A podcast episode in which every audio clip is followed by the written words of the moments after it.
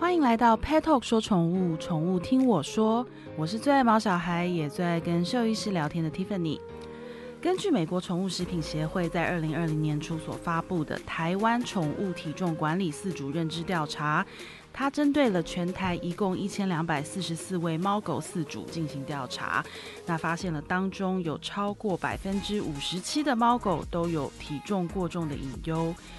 毛爸妈可能并不认为回肥胖会带来什么影响，坊间甚至还流传着一句“十只橘猫九只肥，还有一只特别肥”的话，好像狗狗、猫咪就是要胖胖的才对。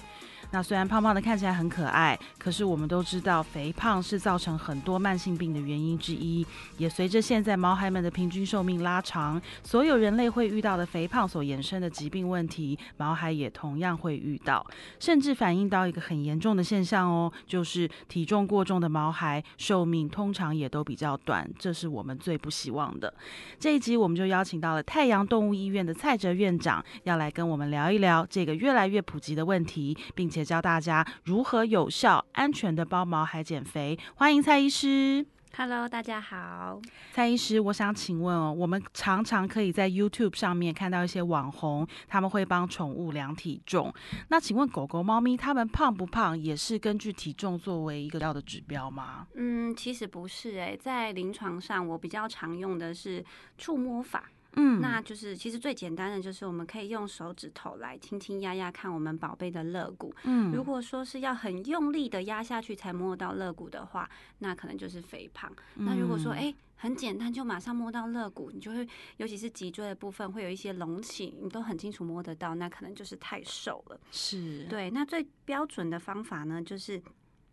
你可以轻轻压，感受到肋骨，但是又不会非常的用力，这有点难啦。嗯，对。那另外一个方法其实是有根据一些指标的，就是我们最常见的是 BCS 来评分。是，对，它是一个一个呃体态评分的标准。没错，没错。那这样怎么观察呢？就是我们让狗狗啊、猫咪站立的时候，嗯，我们从它的侧边看过去，哎，看不到肋骨，可是摸得到肋骨。是不是有点难？对。然后呢，肚子有一点点的凹陷，而它不是像一团肥肉这样直接掉下来。是。对。那我们由由上往下看，从它的那个脊椎那边由上往下看，其实它是有腰身的。是。对。那其实最理想的话是四到五分。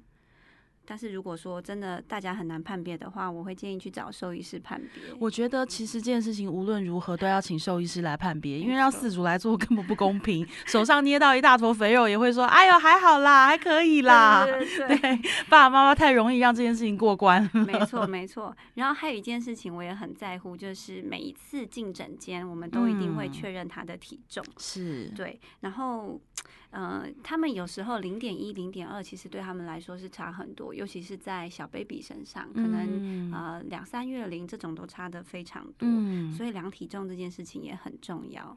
因为他们就是体积比较小，对不对？像我们好像可能一公斤啊，都觉得看不太出来，可是，在他们身上已经是巨大的变化了。没错，没错，没错。所以体重的追踪也还是很重要，每一次的记录。是的，对。那至于刚刚蔡医师提到的目测法啊，还有一些就是触摸的那个丈量的方法，这件事情哦，真的就要交给兽医师、爸爸妈妈来做，是绝对不准。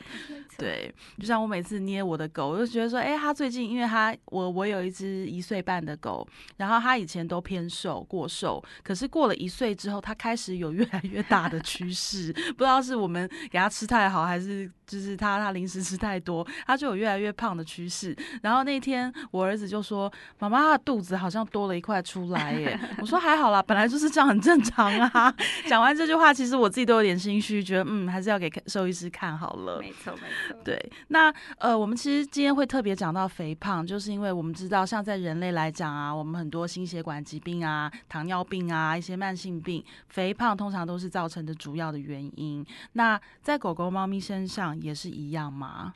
嗯，其实目前没有非常明确的临床的证据指出肥胖，那它绝对会引起哪一些疾病。是，但是根据我们的临床经验，还有一些的数据的资料啊，都指出肥胖的确会间接造成，比如说心脏病啊、糖尿病啊。哎，我昨天接刚好接到一只胰脏炎，这个也是，然后关节炎啊，或者是泌尿道的疾病啊，呼吸的疾病等等，这些其实都有相关的。我有一天在宠物店看到一只他们的店狗，然后可能他住在宠物店里吧，就是你知道四周全部都是各种食物，然后大概店员们、然后客人们都很爱它之类的，然后他就都趴在那边不动，整个这样一坨圆球趴在地上。就后来等到他好不容易就是突然站起来要走几步路去喝水的时候，我才发现哇，他根本是举步艰难。然后我就看到他的四肢非常细跟短的腿上面扛了一个很巨大圆球般的身体，然后。结果店员就说，他其实以前也不是这样子，可是因为他住在店里面，那活动空间不大，然后再加上客人都很喜欢他，然后都很喜欢去喂他。我不知道为什么大家都喜欢用喂食当做爱的表现，因为 好像喜欢就要喂，然后看到你吃就很开心。对，因为他们吃之后，他们就会开始又对你摇尾巴，对你笑，继续给又。他又继续对你摇尾巴，继续 继续笑。对，所以那个店员就说，以前他们在柜台上都放一桶零食，就是欢迎。那其实是给客人说，你可以给给自己带来的狗狗。对他们并没有说喂食电狗，可是大家都去喂那只电狗，因为电狗很可爱。就电狗就被喂成这个样子。然后到后来，他已经是呃，就是身体太重，他的已经不太能走路了。对，所以其实我我自己要特别强调一下，就是提醒大家一下，就是不要忘了他们的四肢细细短短的腿，要扛那个身体，其实真的很吃。力没错，尤其是在腊肠狗这种柯基这种比较长的，他们的脊椎就像吊桥一样，那他们只有前后两端在受力，其实他们那中间的那一段脊椎很容易出问题。是对，所以一定要特别呃注意体重的管理。还有大狗，对不对？对，其实大家都要啦。我一个朋友他养了一只拉布拉多，然后他站起来就是快要比我还高，然后他说他。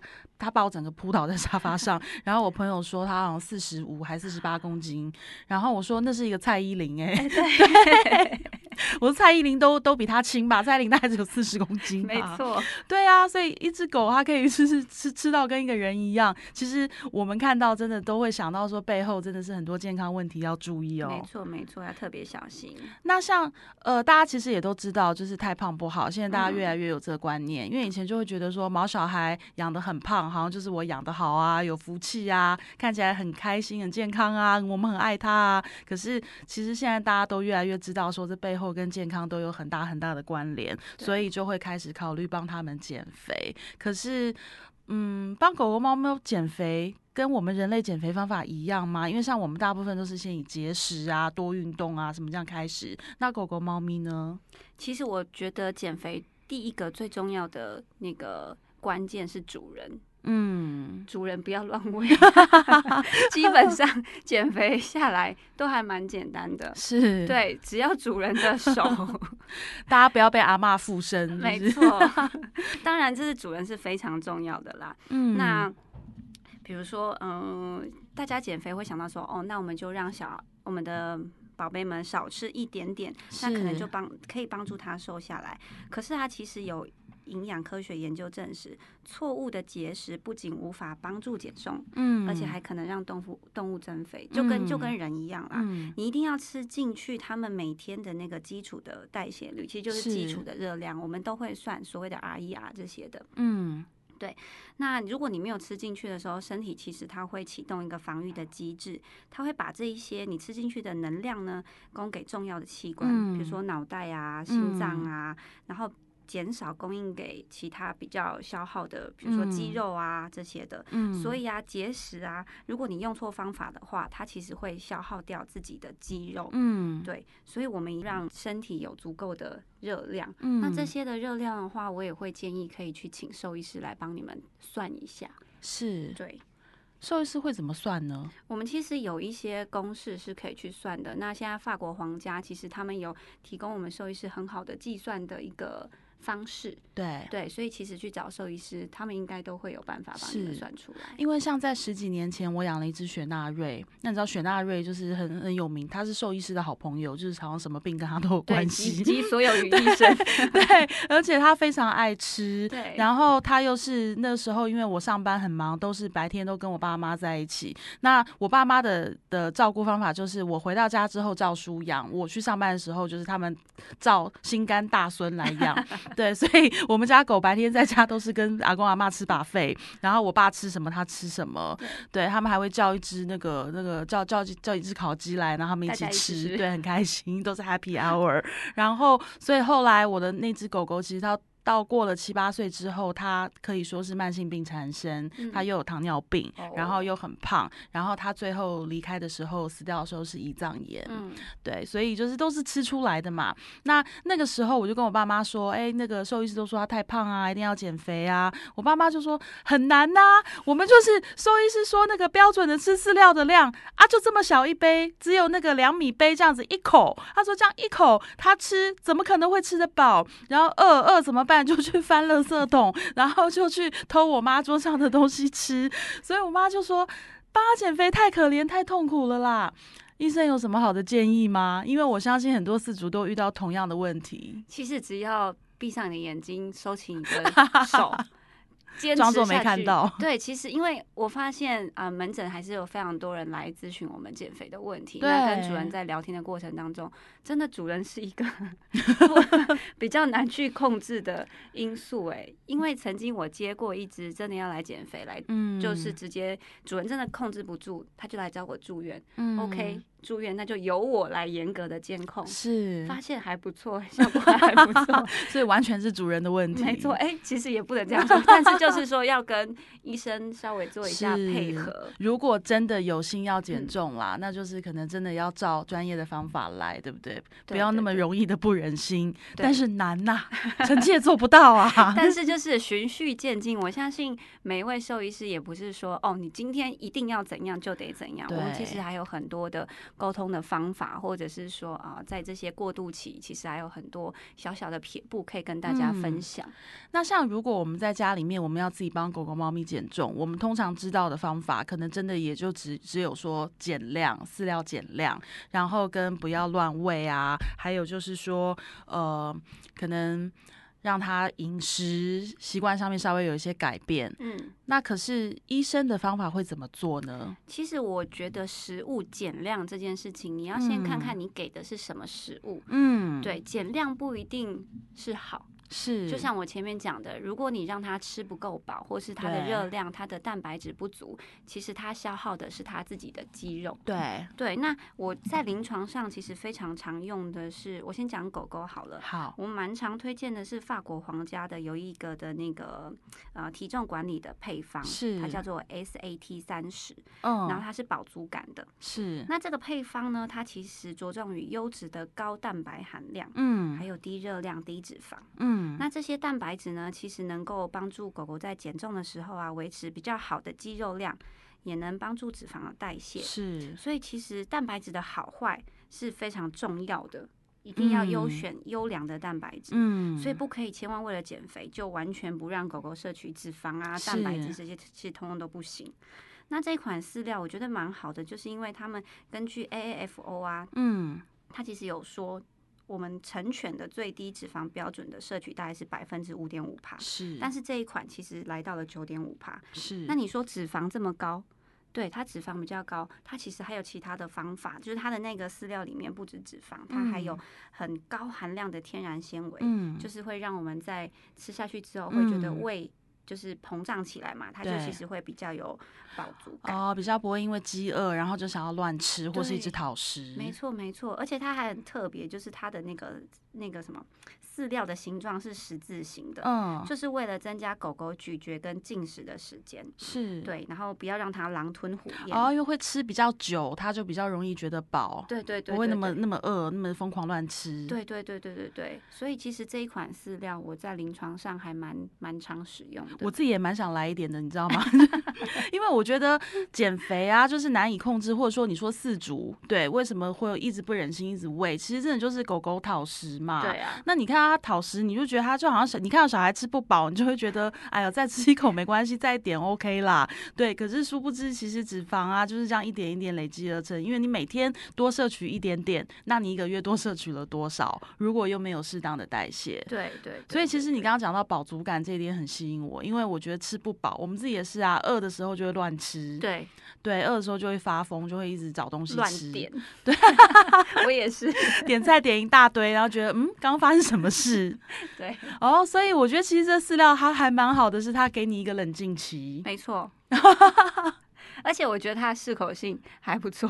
你有吃过吗？我有，哎、他们的饲料我都会拿起来吃、哎，真的啊、真的啊，一定要尝一下。是，对体验一下他们自己的感受。对对对对哎、我觉得现在做饲料真的都很用心哎、因为你看我们，我们以前都会觉得说，呃，饲料我们讲强调营养均衡，我们其实希望就是说，哦，他吃到足够的营养，嗯然后希望他说，如果有一些疾病啊，干嘛？如果说今天真的是要吃到处方饲料的时候，你可以避开一些营养的摄取，让疾病更好管控。可是其实没有想到说，针对肥胖，他们都可以去想到这么这么搞纲哦，来设计这么多的关卡给他们。对对，但是减肥这件事情嗯其实也不能马上就要要求他求到一下子的效果，所以基本上我都会分成几个计划。嗯那大概前三个月的话，每周就是减少体重的百分之一到三，一到三好像很少，但是对他们来说其实很多。是然后每周就慢慢慢慢减。那这一些其实都要根据你的兽医师去跟他聊。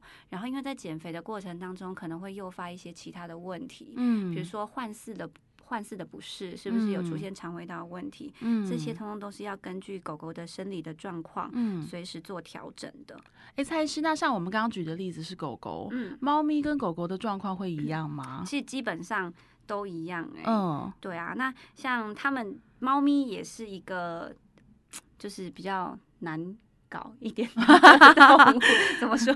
他们的习性比较特别，对他们就是他们就是要顺从着他们。那他们其实的以前以来的习惯就是要随时都有东西吃嘛，就是要嗯把肺的吃到饱。是那这些可能就是跟肥胖啊那些有有有关。嗯对，那像成那个我们临床上也很常使用，就是也是一样同一个牌子，然后同一嗯个那个、那个型号叫 SAT 三十四。嗯那它是针对于猫饱足感、体重管理的配方饲料。嗯那它一样，它含有很优质的高蛋白，然后让猫咪在减肥的时候，其实可以维持很良好的那个肌肉。嗯那脂肪对猫咪来说也是一个非常重要的元素啊。嗯那一般的成猫最低的脂肪摄取量大概是九帕，嗯对。然后这款饲料呢，它不止脂肪，然后它还是一样有纤维，嗯也是让它有饱足饱足感。嗯然后能在胃里膨大啊，然后取代热量带来的饱足感，其实嗯就是取代一些我们所谓的那种碳水化合物。对对对对对，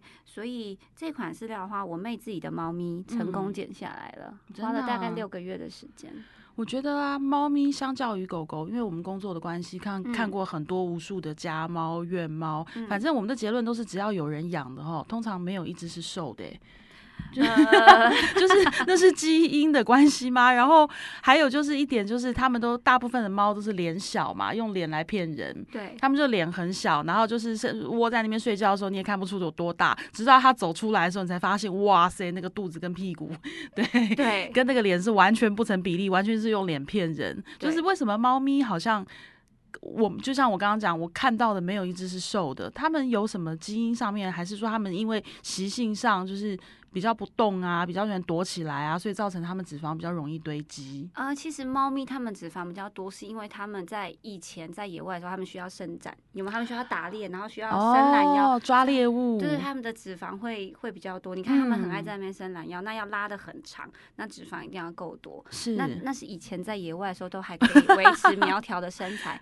但是在家里，第一个它不需要打猎，第二个它根本不用烦恼食物到底还有没有。是，对，所以它就是舔毛、睡觉、上厕所、吃东西，然后偶尔就是灵性一下我们主人。是，对，所以其实有时候跟基因有关啦，那那还有很多时候其实是跟喂食的方法有关。哦，不得不说，我家的猫 也很大只，也是用脸骗人吗？对，但是它已经成功从七公斤瘦到六公斤，哇，一公斤很多对，哎、我们花了一年多的时间。哇，嗯，所以呃，猫咪在呃减肥的时候，我觉得猫咪比狗狗还需要更细心的去控制它们的体重，因为嗯它们的忍耐程度其实比狗还要强非常的多。是有时候因为肥胖造成的问题，或者是说因为肥胖造成的一些呃不舒适，其实他们嗯基本上不太会说。他们就算非常的胖，他们还是可以跑可以跳。嗯那要非常细微的主人才有观察出观才可以观察得到说，哎，他今天好像关节有一点点问题了，好像会痛了。嗯，那这些都是非常非常细微的，对啊。那如果是像我们常听到，就是结扎后，你知道也有很多饲主，他们就把一切都推给结扎，就好，我们现在觉得身体所有的不适都是因为打了疫苗，然后 很多饲主就会说没有办法，他从那个结扎以后就会跟吹气球一样，管都管不住啊，这。跟结扎真的有关系吗？呃，结扎的话，因为他把他们的荷尔蒙拿掉了，所以他们就少一件事情去想。因为荷尔蒙有在的时候，他们就会想一些 其他的事情，会消耗热量，会比较冲动一点点。那今天拿掉之后，又又少了一件事情可以做嘛？那在其实还没有真正到肥胖，是，然后进入那种比较容易肥胖的潜在族族群，是，或是。微肥胖的时候，我也会建议可以把我们的主食换成体重控制的饲料，嗯，或者是绝育专用的饲料，嗯，比如说呃，有一款叫 L 四十，嗯，它的体重控制成猫专用的饲料，或者是 S 三十七绝育成猫专用饲料，嗯，那这两个在设计上呢，其实他们都有做适度的那个脂肪的配调配啦，嗯，而且他们还有添加左旋肉碱的成分，可以帮助我们脂肪的代谢，嗯。对，然后它也是一样有非常高的蛋白质，然后有非常优良的蛋白质，嗯，所以可以减少我们肌肉被消耗。对，但是这一些饲料，你说这么高蛋白的情况下，你一定要先去了解你生动物的身体的状况，它适不适合。所以其实总归还是要跟自己的兽医师去做一个讨论。其实啊，像现在因为很多种喂食宠物的方式，对，那。越来越多人，他们就是有有湿食啊，有干食啊，然后有提倡鲜食的。我真的觉得哦，要健康，然后跟你要达到一些目的，譬如说，不管是管理体重，还是要管理疾病，我觉得吃配方饲料真的是很重要的一件事，因为。就是营养帮你算好了嘛，就像你刚刚讲到，就是像减重的狗狗、猫咪，它们的里面可能会有一些特别的添加了呃增加饱足感的配方啦，或者是增加代谢的配方啊，还是怎么增加肌肉量啦？这说真的，这是。一定是很专业的一群人，他们研究出来的心血结果，那不是我们自己在家，我们用爱心我们做的水煮鸡胸肉，跟我们做的蒸地瓜，我们自己觉得很健康，但是真的不是能够这样子去取取代，然后在营养学上也绝对不是用这样子去衡量的。嗯，没错。对啊，所以真的我觉得啊，吃这件事情哦，真的是我们很多集都在讲狗狗、猫咪的食物，因为的确就是民以食为天，小朋友也一样啊。那我们必须靠吃来维持生命，可是，在这个吃的过程，真的又是延伸出无限的可能性，无论好与不好的。没错，没错。对，所以，呃，蔡医师，你有没有在临床上遇到什么比较棘手的减肥案例？有。就是，其实我妹的猫就是一个非常棘手的减肥案例。虽然我们到最后成功了，是对，但是它在减肥的过程当中，因为它是一只橘猫，嗯，人家说橘猫胖胖猫的代表，对对对对啊，它就是基因呐，它橘猫就是会胖啊，是对。那它那时候，因为它是一只非常爱撒娇的猫咪，它就是动不动就用那个水汪汪眼睛看着你说：“我真的很饿，赶快把食物给我拿来，我真的很饿。”那在在这样子的过程当中，因为呃，它是一只非常喜欢吃罐头的猫咪，所以当初的时候，我们其实也有搭配一些呃湿食给它，嗯，对，然后也是针对于它减肥的这个部分，嗯，然后湿食，呃，它那个名称好像叫做 SAT 三十四 W，就是它的饱足感体重管理饲料的那个湿食，我们这样一起搭配的情况下，哎，第一个它水分摄取的很。足够，嗯，然后再来就是它也有很多的饱足感，嗯，所以我们在循序渐进的情况之下，我们从前三个月几乎是没有动静的，嗯，它的体重是完全没有掉的，到后面。才三个月之后，慢慢慢慢每个礼拜的那个掉的幅度就慢慢下来。嗯，那当然还有我妹很认真的陪她运动，玩逗猫棒啊，然后增加她的运动量。没错，增加我们那个环境的多样化，有一些隧道啊，有一些天空的跳台啊，然后让她慢慢的去走。哎，基本上发现她瘦下来之后，她整个的那个灵活度就已经回来了。嗯，对，所以其实就是要坚持住。我觉得啊，像今天在录这一集之前，因为跟蔡医师有先聊过嘛，然后我也有请教过他说，像你们在医院里面，如果今天胖狗、胖胖小朋友跑到你们里面，你会怎么帮助他？那通常第一个一定都是针对他的情况，然后跟调整饮食，因为无论如何，无论你是什么原因而肥胖，那呃，其实饮食都是很重要一一件事情。那绝大部分也都是吃造成的。那所以呃，我今天也要特别呃。介绍一下刚才蔡医师在里面我们这一集里面所提到的饲料。那呃，他们是法国皇家的一个是体重控制跟绝育专用的系列，还有一个是饱足感的体重管理系列。那我觉得他们的特点其实就是说，不管说针对你今天是有轻微的肥胖，还是说你只是担心，比如说他曾经胖过，但是后来瘦下来，但是你怕他复胖，你觉得他的饮食他的热量是需要管理的。不论是这样这种情况呢，还是说我们前面提到，就是好像有种永远吃不饱，或是比较贪吃，或是它本身真的是热量需求比较大的一些动物哦，就是它都有对应的专用饲料。那像是不管刚才蔡医师讲到的 SAT 三十，然后 SAT 三十四，或者是说 L 四十，就是这几个代号不好记，但是其实你到动物医院去，你跟你的兽医师只要讨论到说猫狗减重，那呃在饲料上面，我相信他们都会有很好的推荐。那法国皇家饲料，因为其实在动物医院，就是就是因为他们有很多的配方饲料啊，然后处方管理饲料。那我们都知道，就是他们一直对于管理就是小动物的健康很用心，然后有很多很多的配方。那我还是要提醒，今天无论如何，请你好好的跟你的兽医师讨论。就像我刚刚讲。从量体重的第一步开始后，这件事情你就不该自己来，你就一定要交给兽医师，因为只有兽医师才会跟你说真心话。对你自己看的都不准啦，你觉得 OK？你觉得已经握了一坨肉了，你还在那边还可以啦，这样是不行的哦，这样会影响到他的健康。那当然就是在饲料上要选择哪一种，然后或者是说怎么搭配、怎么调整，真的都还是要跟你的兽医师好好的讨论。自己欧北来，或者是说随便换饲料、随便减量，或者是说觉得说啊。啊，原来的饲料继续吃啊，少吃一点就好了。可是殊不知，它不但吃不饱，你可能还会造成其他的问题，嗯，对不对？那我们针对胖胖这件事情，蔡医师有没有什么要提醒大家的？其实就是。主人很重要，总归管好你的手，对，管好你，管好你的同情心。对，其实他们，因为你你让他造成肥胖，你后面要负担的其实比较多。嗯，第一个，你医疗医疗费非常的贵，越胖越贵。再就是，比如说我今天要上针了，可是它是一只小短腿又胖的话，我真的会崩溃，我找不到鞋怪。天哪！对，然后还有呼吸，为什么他那么喘？哎，心脏超音波没问题。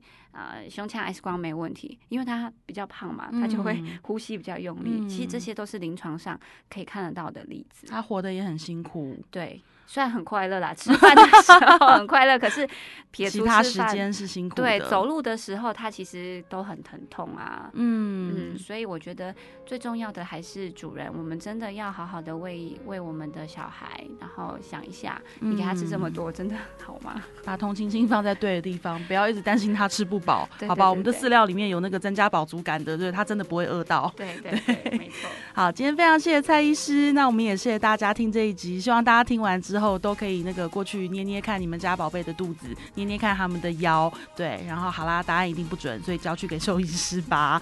对，那希望大家的小朋友都健健康康。那我们再次谢谢太阳动物医院的蔡哲院长，谢谢你今天来，谢谢大家，我们下次再聊喽，拜拜。